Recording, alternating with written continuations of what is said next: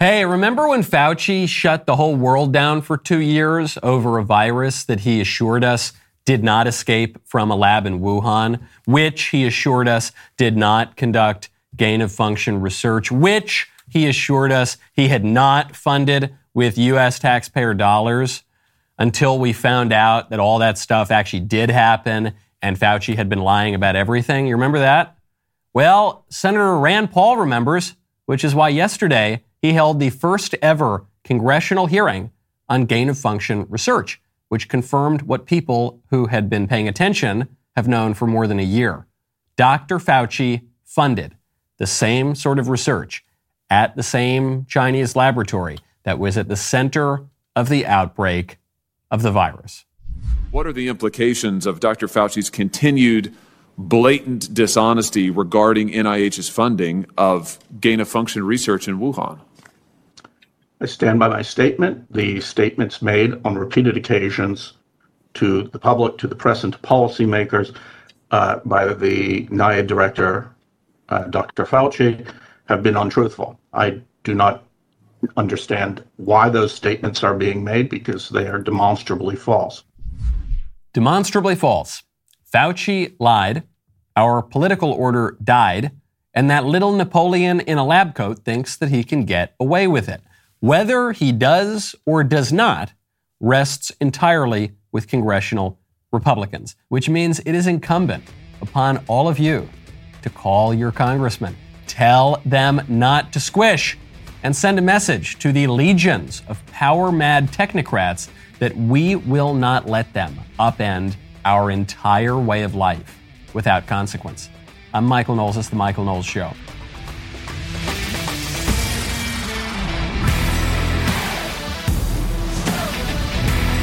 Welcome back to the show. My favorite comment yesterday is from Mike Honcho, who says, It's amazing at this point that our White House press briefings aren't held in Chinese with English subtitles. You make such a great point. I'm shocked. Forget about subtitles. We don't do subtitles anymore. For some reason, a couple of years ago, the libs brought back the sign language people. We don't need the sign language people anymore because now we have subtitles, but for whatever reason, they brought them back. So we would have needed Chinese to English uh, hand gesture people. Uh, uh, before I go further down that line and get myself in a whole lot of politically incorrect trouble, we'll just leave it at that. It's true. The White House is carrying water for the Chinese. There's no question about it. They've been doing it for years now. They've been doing it through the, the COVID pandemic. They've been doing it on economic matters. They've been doing it now as China aggresses in Taiwan because China makes all our stuff and they own a trillion dollars of our debt. And he who pays the piper calls the tune. Now, when I when I want to sit back and listen to pipes and enjoy beautiful tunes, I don't know. I don't, you know what I like for dinner? I like Good Ranchers. Right now, head on over to goodranchers.com slash Knowles. I love Good Ranchers because the food is absolutely delicious and it's American beef and it's just magnificent. I eat it probably three times a week. But in addition to that, the second reason I love these guys is they're really good guys. Back to school season is upon us while many American kids are excited to get back into the classroom. Some others are not because these children don't know where their meals will be coming from this semester. That's why Good Ranchers has made it their mission to donate 100,000 high quality meals to kids facing food insecurity and malnourishment this fall semester. For every box ordered through the month of August, Good Ranchers will donate a nutritious meal to a child in need. Help them reach their goal of 100,000 donated meals by ordering your box today. GoodRanchers.com slash Knowles. They are an award-winning food delivery service, ships 100% American meat and seafood right to your door. They were just named the best food subscription service earlier this year. I totally agree with that. They are the fastest growing meat company in America. The quality is off the charts. Right now, use my code Knowles to get $30 off your order plus free shipping. Your purchase furthers their mission to donate 100,000 high quality meals to children in need. Great cause that everyone should rally behind. GoodRanchers.com slash Knowles. Head on over, use code Knowles today when you place your order, and let's get these guys some help to hit their goal. Speaking of science and politics, there's a new report out. This was brought to my attention by Edmund Smirk, one of my favorite Twitter accounts.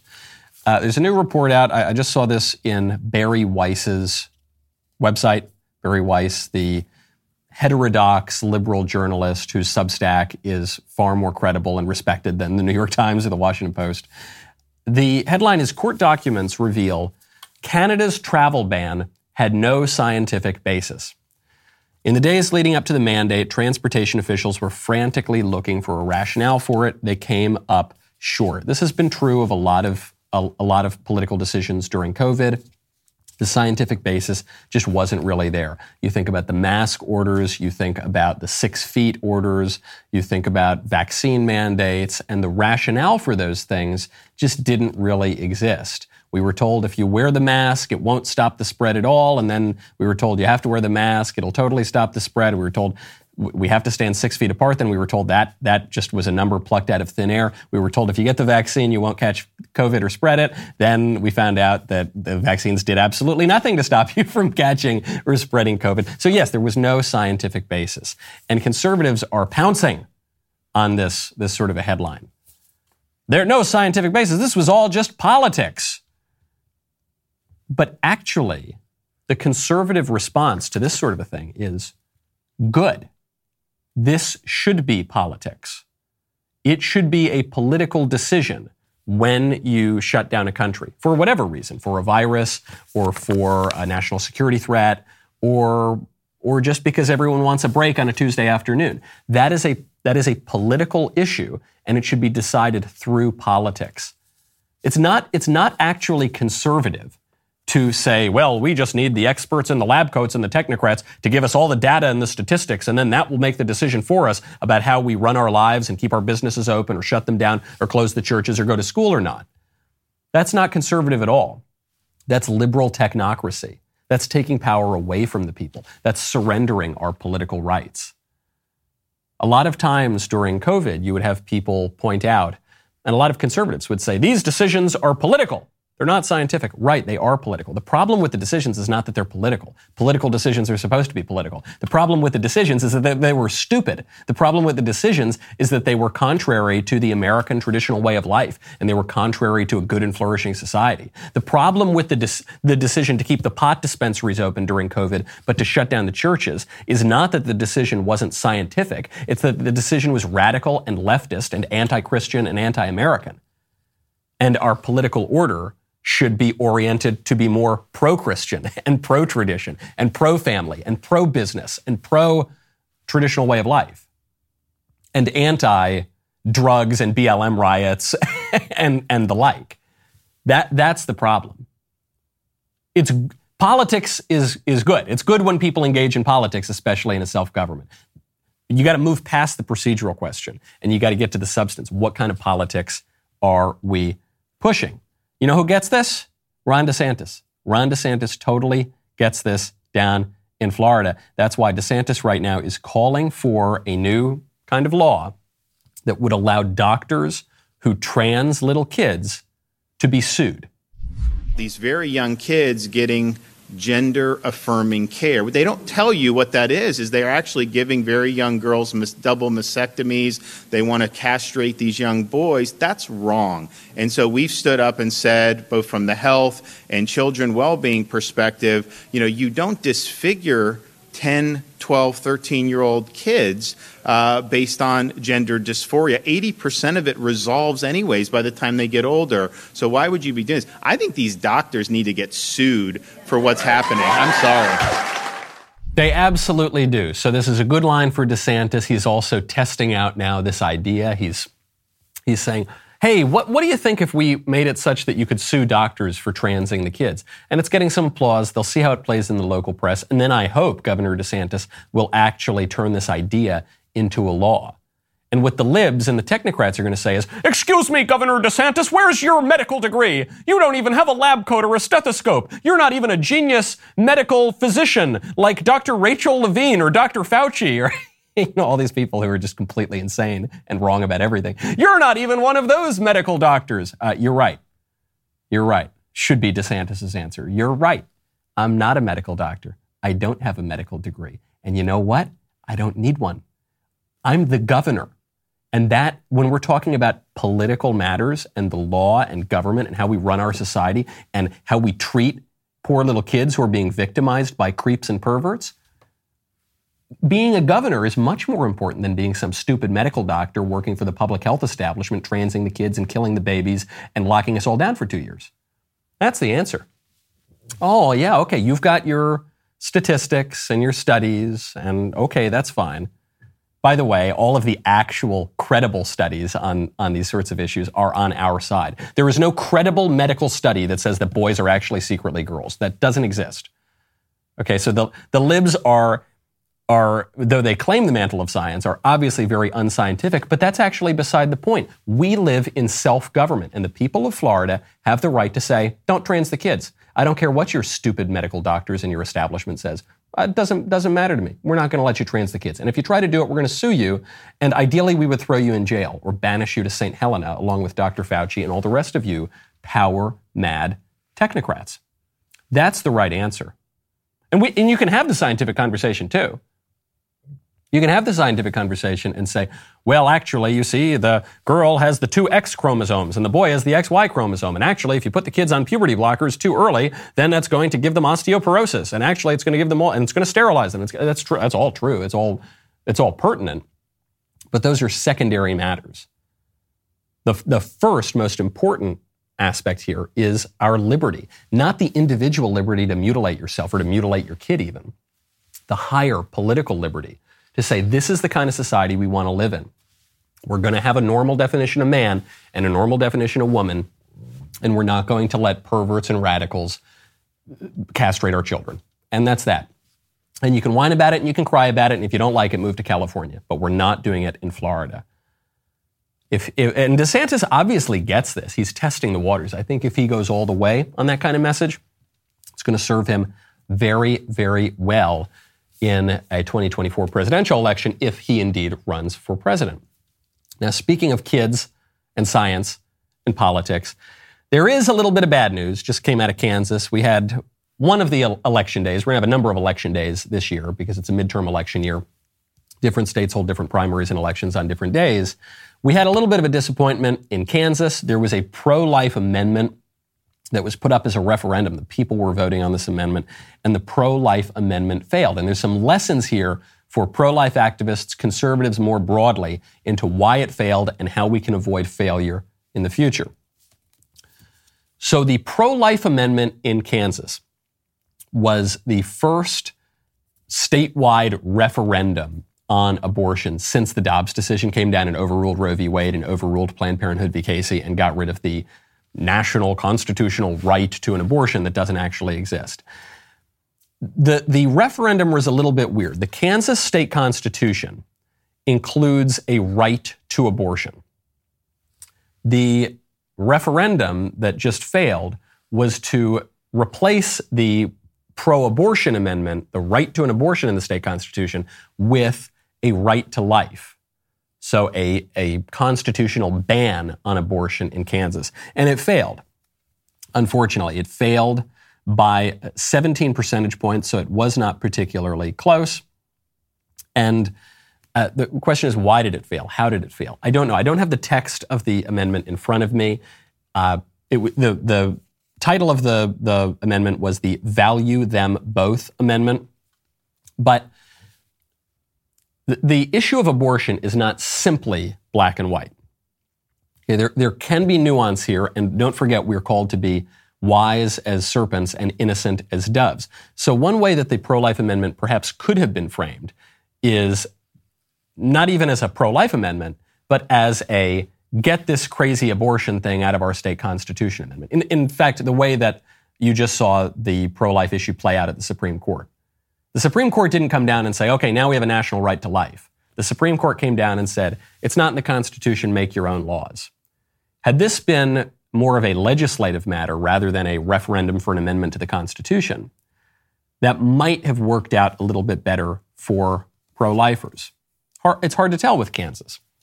We're going to see how this plays. Th- generally, you think of Kansas as a fairly Republican state fairly conservative place. We will see how this plays out throughout the rest of the country. But it's, it's an important reminder because I think conservatives are feeling a little, uh, little like the wind is at our sails right now, and in many ways it is.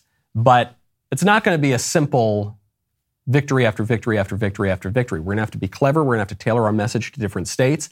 We're going to have to know that what works in Virginia is not going to work necessarily in Texas, is not going to work necessarily in Florida, is not going to work necessarily in Kansas. We've got to be clever and take the, the greatest wins that we can possibly get without letting perfect get in the way of good. Speaking of life and death and little babies in the womb, Chrissy Teigen. I don't really know what Chrissy Teigen does, but she is all over social media and she's frequently in the headlines. Chrissy Teigen is pregnant again through IVF after she had a miscarriage. And I do remember when the story of her miscarriage came out. So Chrissy Teigen uh, uh, suffered a late miscarriage. It's very, very sad. And she mourned the loss of her child as a child. And this was very, very sad. And now, uh, what was it? Uh, uh, some months later, at least, she or some years later, I guess this was uh, actually a couple years ago, she has become pregnant again and now she's very excited. She said, The last few years have been a blur of emotions, to say the least, but joy has filled our home and hearts again. One billion shots later, in the leg lately, as you see, because she's going through IVF, we have another one on the way. I have a great deal of sympathy for Chrissy Teigen. I, I can't even really imagine how terrible it is to have a miscarriage that late especially that late to have any miscarriage really but especially that late when you you've you've invested so much emotionally and physically into this baby and then the baby is dies in the womb. It's very very sad. And i'm i'm happy for her that she will get to have a baby. Hopefully. Hopefully she'll get to have a baby. The question then you got to ask yourself especially if you're a supporter of abortion. First question why was chrissy teigen so sad when she had a miscarriage the pro-abortion people tell us that's a clump of cells. That's morally irrelevant. There's no big. It's no big deal. It's it's a parasite. Get rid of it. Get rid of it, and then go have a party for how fun your abortion was. Well, if that's true, then Chrissy Teigen shouldn't be sad. Then we should think Chrissy Teigen's really weird for being sad over her miscarriage. Why are you Why are you so sad? It was just a clump of cells. It was just a random, morally irrelevant. We have to grapple with that. Uh, only one of those two things can be true. O- only it can either be the case that this is a, a, meaningless clump of cells, or it's really sad that Chrissy Teigen had the miscarriage. Obviously, the latter is true, and Chrissy Teigen is sad because that's a life in the womb. Okay, so we should discard the pro-abortion talking points. And it's not like Chrissy Teigen is some right-wing, rock-ribbed conservative. She's a, a cultural figure, and I assume she's on the left. So the left should take a minute and think about that, okay? The, the value of Chrissy Teigen's child does not just come because she likes the child or she wants to acknowledge the child. child. The, the, the value has to come from the child intrinsically. But then there's another harder question, which is if all that is true, if Chrissy Teigen is right to be sad over her miscarriage, it is because babies are babies from the moment they are made, not just from the moment of birth, not just at eight months and 29 days, but babies are babies from the very beginning. And if babies are babies from the very beginning, IVF is not morally acceptable. And this is a hard message, and I know there are a lot of conservatives who support IVF. And I know there are a lot of even pro, not, maybe not a lot, but there are a number of pro lifers who support IVF. And I know part of the reason for that is people have benefited personally from IVF. And people say, well, my child was, was conceived through IVF. Are you telling me my child shouldn't exist? No. I'm certainly not saying that. It's wonderful that your child exists. The child has value. The, the value of a child is not determined by the way that the child was conceived. This, this is why we don't think we should just kill uh, people who are conceived through rape. And, and I've got a podcast out right now called the Choosing Life podcast, where you we talk to people who survive abortions, where uh, and you hear this throughout the pro-life movement. People who are conceived through rape say they'll they'll confront pro-abortion activists. They'll say, "Do you think that I should be killed?"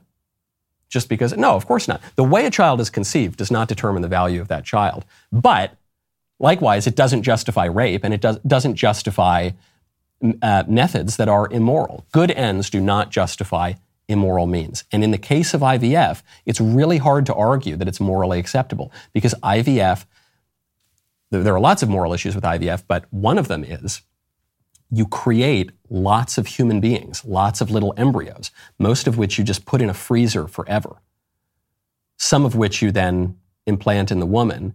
And then sometimes, if too many of them take, uh, the IVF process will entail abortion to reduce the number of embryos in the womb.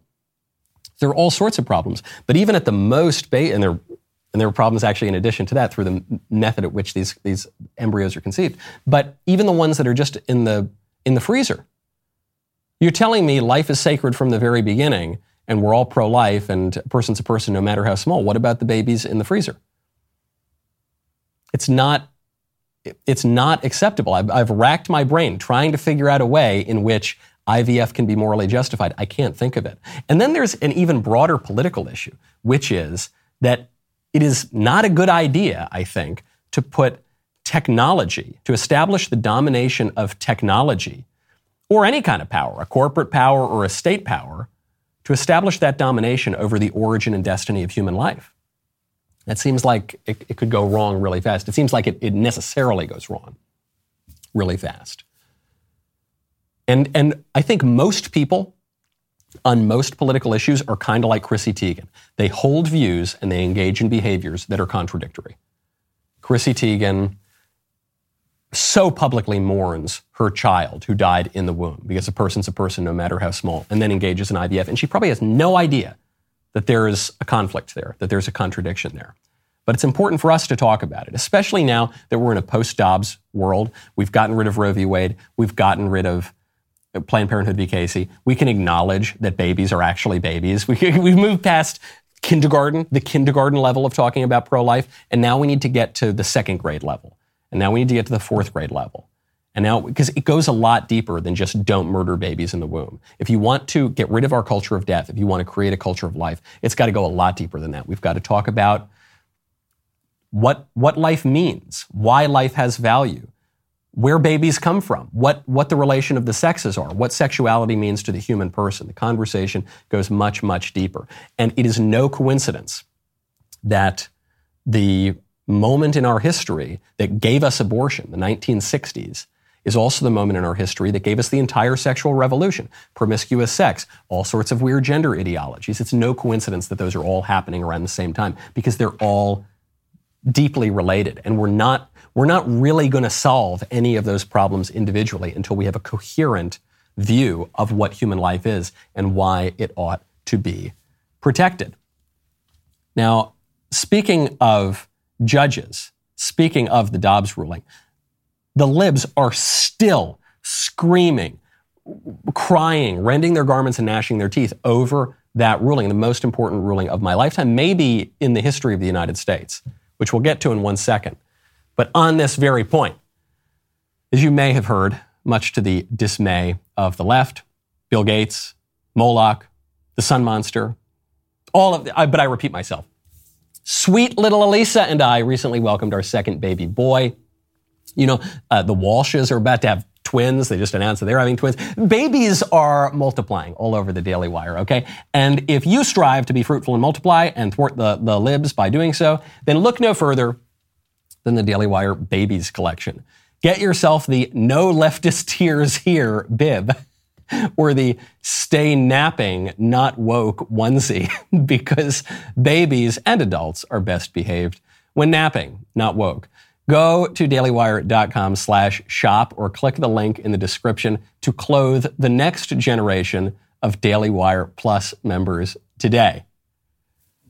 Jeremy can monetize anything. You know, I mean, this guy, Harry's attacks us, and then he just instantly starts his own razor company. And now I have a baby. Not two days later, this guy starts a baby shop. That's really, he's good. He, that guy, the God King, is a very good businessman. The libs are still freaking out over the Dobbs decision. They're still so angry. And Karine Jean Pierre, the president's spokesman, White House press secretary, is, is going even further than just decrying the decision. She's going further to say that the Supreme Court's decision in Dobbs, the Supreme Court's decision was unconstitutional from day one when uh, when the Supreme Court made this extreme decision uh, to take away a, a constitutional right. Uh, it was an unconstitutional unconstitutional action by them, a right that was around for almost 50 years, a right that women had to make a decision on their bodies and how they want to start their families. What does that even mean? She's saying that she she could say that a pro-life law, that the Mississippi pro-life law was unconstitutional and the court got the decision wrong. Or she could say that Roe v. Wade was unconstitutional, which is what the court said. But she's, she's actually saying that the court deciding to overrule a case is unconstitutional. Does that, so when the court overruled the Dred Scott decision, when the court overruled the decision that said black people can't be citizens. Was that unconstitutional of them to overrule that decision? Is it it's just unconstitutional for the court to overrule decisions that have been around for a long time? Because that's the argument she's making here. She said, this decision, Roe v. Wade, had been around for 50 years almost. Yeah, there have been lots of bad decisions that have gone on for a long time that the court later reversed. You're saying it's unconstitutional for the court to reverse it? Are you saying that it's unconstitutional for the court to make constitutional judgments, to reverse laws and, and precedent? Because, because then you would have to go back to the earliest days of the Supreme Court. You would have to go back to Marbury v. Madison and get rid of the court's right to constitutional review, to judicial review. Is that what she's saying? I don't think she's saying any of that. I think she's just saying words, and those those words don't have any meaning, and she's just blah blah blahing, and and in the absence of an argument, she hopes that the cacophony that is coming out of her mouth will at least in some way resemble an argument and fool ignorant and stupid people into thinking that she is actually saying something when she is not. It, it's important to note when the libs just sputter and babble and, and say nothing because it is a tell that they have no argument. Not all issues are totally black and white. Sometimes, really, bo- both sides can make good points, and we can try to determine who makes better points, and we can hash it out. But when, when one of the sides doesn't even make an argument, just says, gibbeligoo, gobbledygook, blah, blah, airplane, milk, eggs, onesie.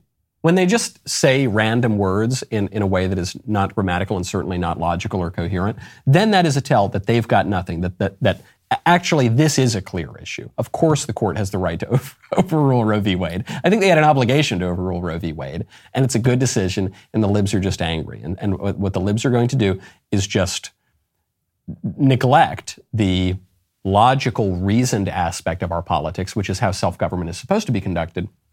And they're just going to try to, to uh, enforce their own will in their own interest and club their opponents on the head without any logic or reason or discourse involved. Speaking of good court rulings, great court ruling out of San Francisco. So, San Francisco wanted to let illegal aliens vote. You've seen in liberal cities similar kinds of rules. They want to let the foreign nationals vote in the elections.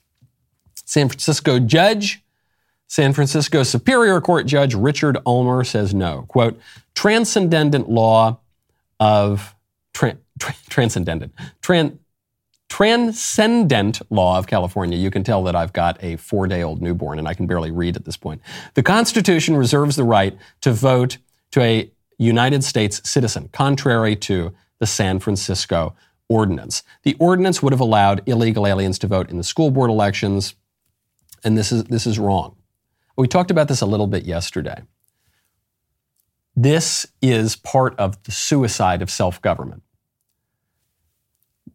when you have a nation, you, you have citizens of that nation, and not everyone is a citizen. People who are traveling are not citizens. Last year, I went to a wedding in France. I was in France. I was even subject to some of the laws of France, but I, I'm not a French citizen so I didn't have certain privileges. I couldn't vote in French elections. I had to leave after a certain period of time. There has to be, if you have a nation, there has to be a distinction between citizens and non citizens. The libs want to destroy that distinction because the libs want to open up our borders, because the libs believe, probably rightly, that if they flood the country with mass migration from Latin America, that will give them an electoral advantage. So the libs believe they'll get a little bit more power but the cost of that power is going to be self government. Because if the citizens don't have the right to pass the laws for their own nation, then they don't have self government anymore. If foreign nationals can make laws for you, then you have lost your sovereignty. You have lost your, your self government. You have lost your country. And a judge, even in liberal San Francisco, recognizes that. Really, really, we've seen similar rulings coming up recently, but this is important because self government usually does not die when the invading army comes in and uh, you know rapes, kills, pillages, and burns and salts the fields, and that's not really how it happens.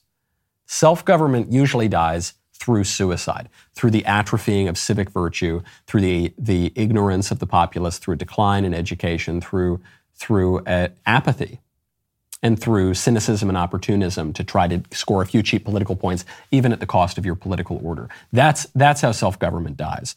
And it's, it's holding on now. There have been some good moves, but it's, it's really incumbent upon conservatives to take hold of these opportunities that some of the judges are giving us and say, no, we got to build the wall. We got to deport the, the, tens of millions of illegal aliens who are in the country. We've got to button down our election laws. We've got to make sure that there's a hard distinction between citizens and non citizens. Perhaps we need to revisit the question of birthright citizenship, which has been controversial throughout all of American history. And it's far from clear to me that the Constitution of the United States provides birthright citizenship.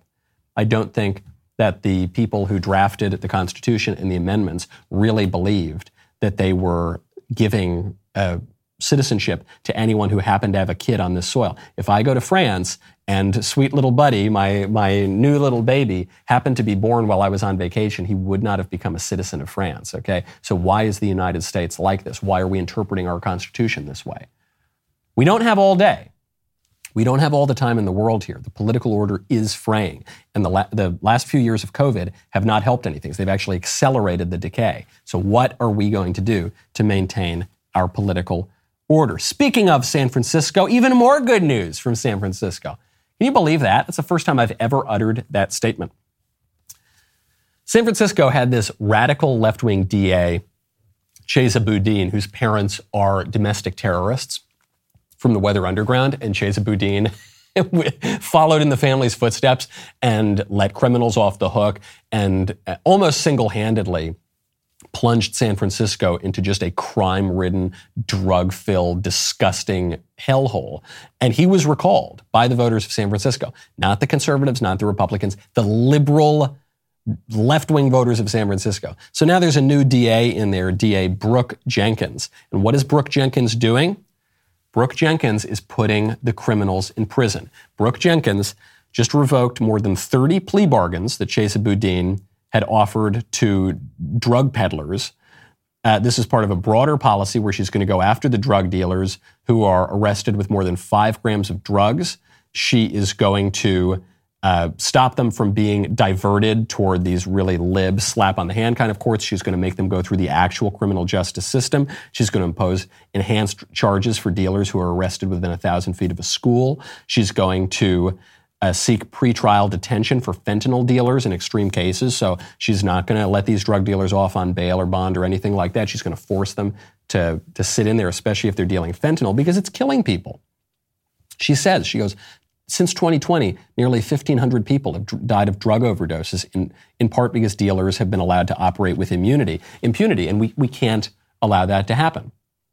Of course. Now, the, the lesson here this is really clever how it's happening because Brooke Jenkins, I assume, is a huge lib. The voters of San Francisco are overwhelmingly huge libs. They kicked out Chesa Boudin, they brought in this lady, and this lady is enforcing the law against the drug dealers. How did that happen? The way it happened, politically speaking, is they reframed who the victims are.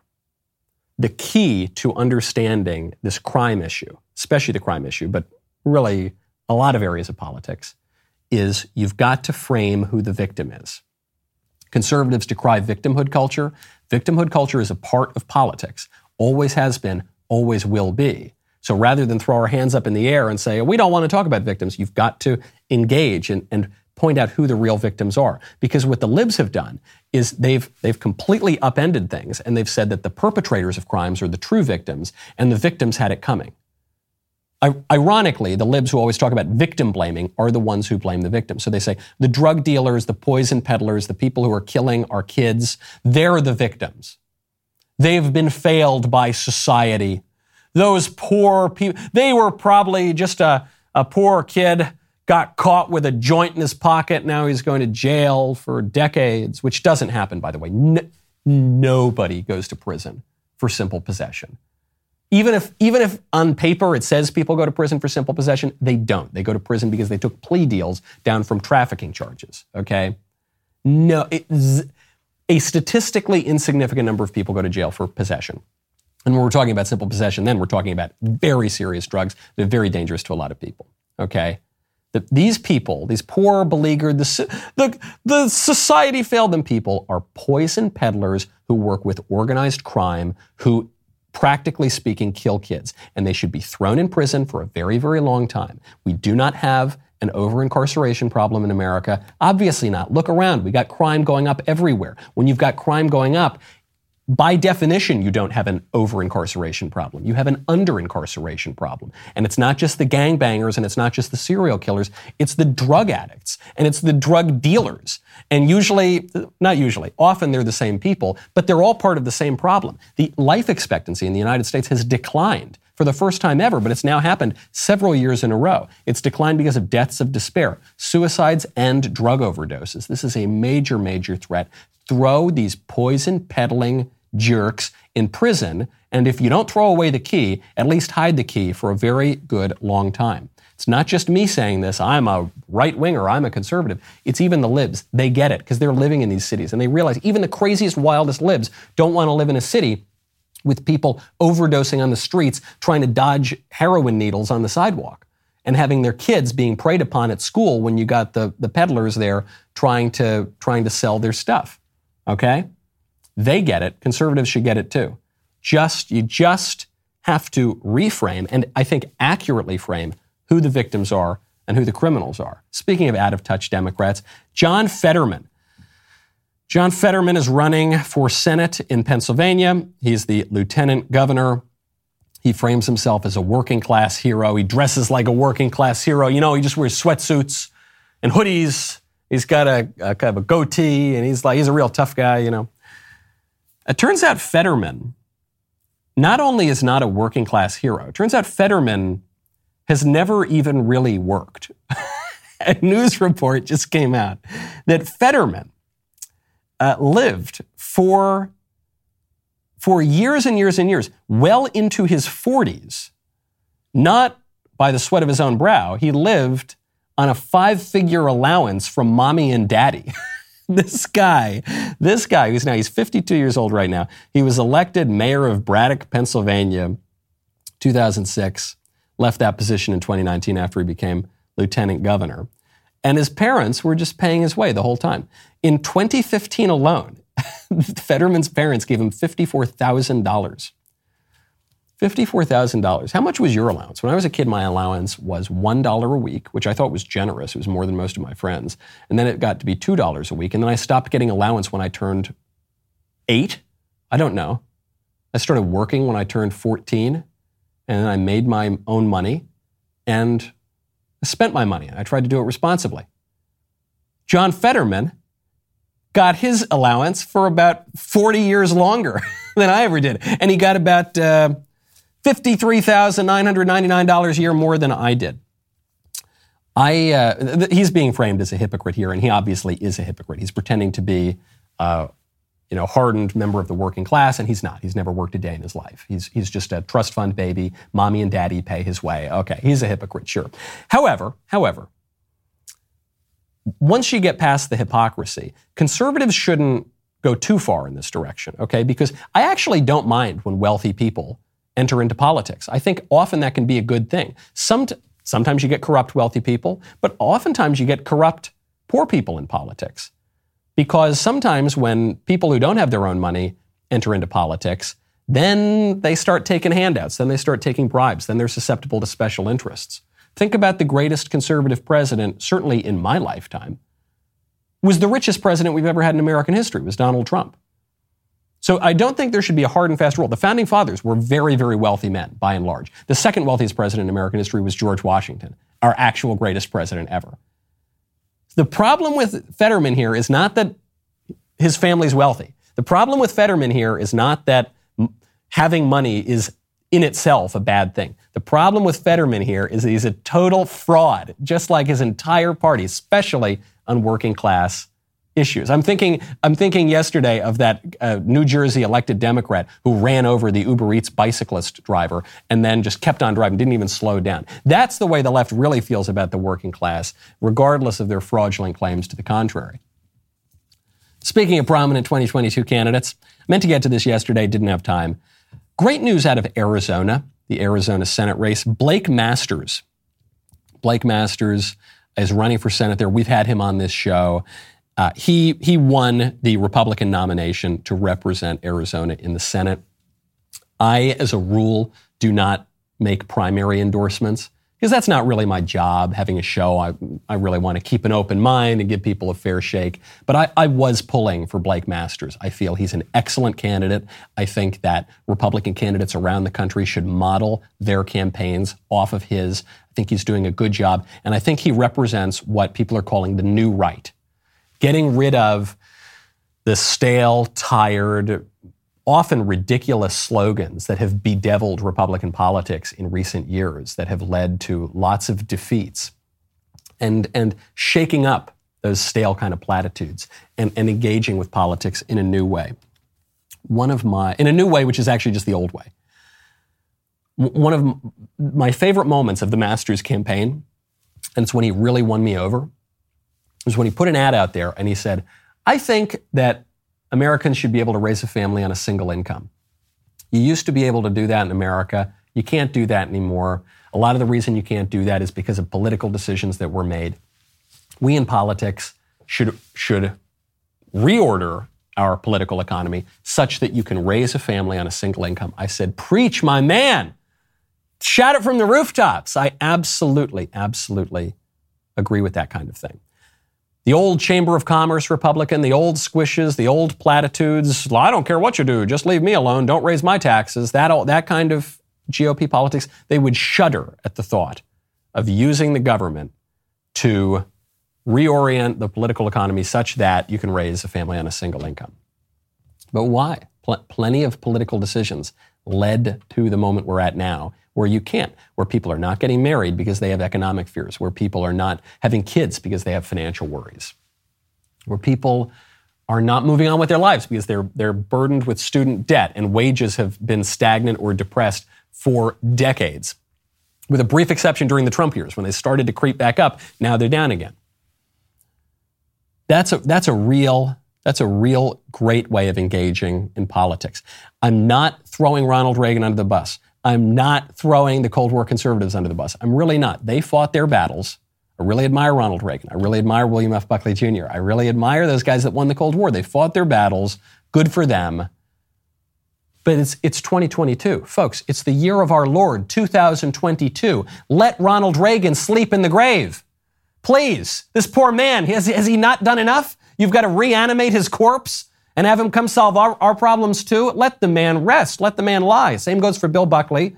Same goes for so many of the conservative heroes of our past. They fought their battles. They dealt with their challenges. We should deal with ours. Politics is not just some eternal thing. You figure out the five bullet points on the back of a napkin, and that, uh, there are your campaign ads for the next 25 years. No. Politics means applying eternal principles to constantly changing circumstances. The, the Republicans worth their salt are the ones who don't only acknowledge the first part, but acknowledge the second part as well. Speaking of the new right, big vote yesterday in the U.S. Senate on whether or not to sign off on expanding NATO to include Finland and Sweden. By expanding NATO, this would obligate the United States to defend these countries in the event of an attack. The vote was 95 to 1 in favor of allowing Finland and Sweden into NATO. Senator Josh Hawley is the only senator who voted no on letting Sweden and Finland into NATO. Josh Hawley was right. He was right.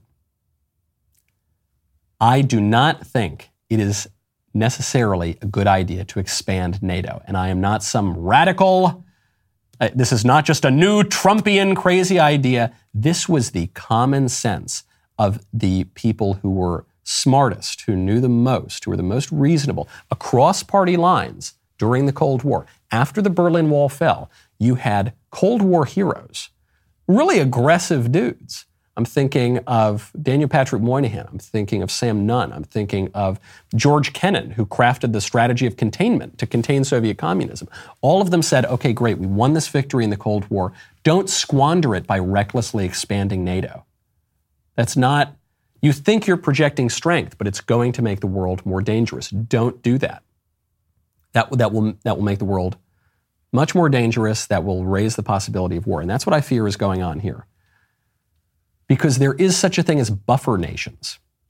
You don't necessarily want two very powerful military alliances right up on the border with each other. Okay? Sometimes you want buffer nations.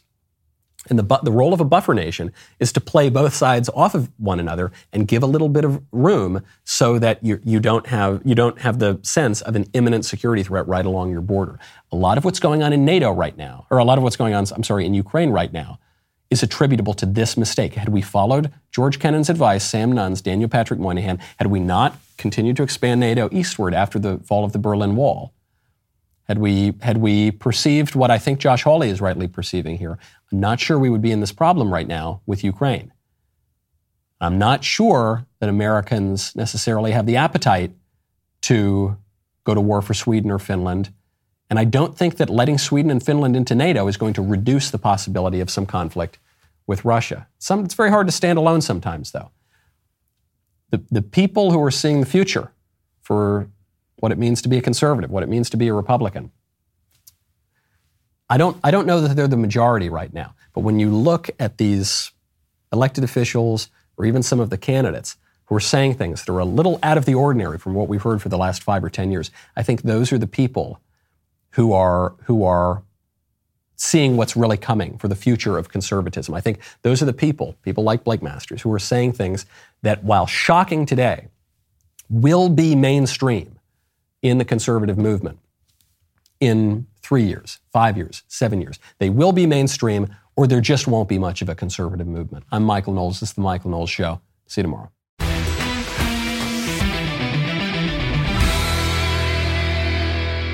If you enjoyed this episode, don't forget to subscribe. And if you want to help spread the word, please give us a five star review and tell your friends to subscribe. We're available on Apple Podcasts, Spotify, and wherever else you listen to podcasts. Also, be sure to check out the other Daily Wire podcasts, including The Ben Shapiro Show, The Andrew Klavan Show, and The Matt Walsh Show. The Michael Knowles Show is produced by Ben Davies, executive producer Jeremy Boring, supervising producer Mathis Glover, production manager Pavel Vidovsky. Editor and associate producer, Danny D'Amico. Associate producer, Justine Turley. Audio mixer, Mike Coromina. And hair and makeup by Cherokee Hart. Michael Knowles Show is a Daily Wire production. Copyright Daily Wire 2022.